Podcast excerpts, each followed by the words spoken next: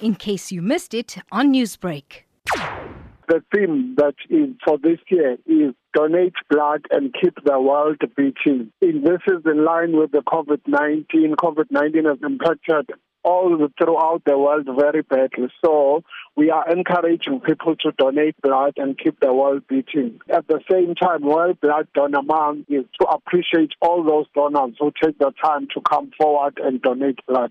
Blood donation is very important, especially in South Africa, where only less than 1% of the population are blood donors. How would you describe the current stock as compared to the demand? We are doing fairly okay considering this time of the year. So we are on four days cover. We actually need to be on five days cover. But that doesn't mean that we will have this bright looking picture for a very long time with winter coming along and the flu season upon us.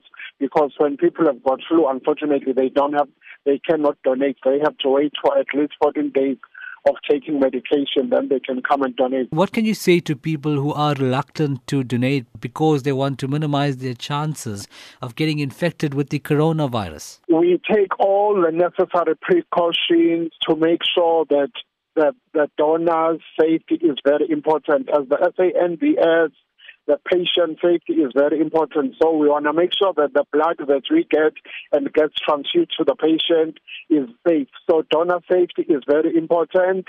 Our donor centers are sanitized. Our mobile clinics are sanitized.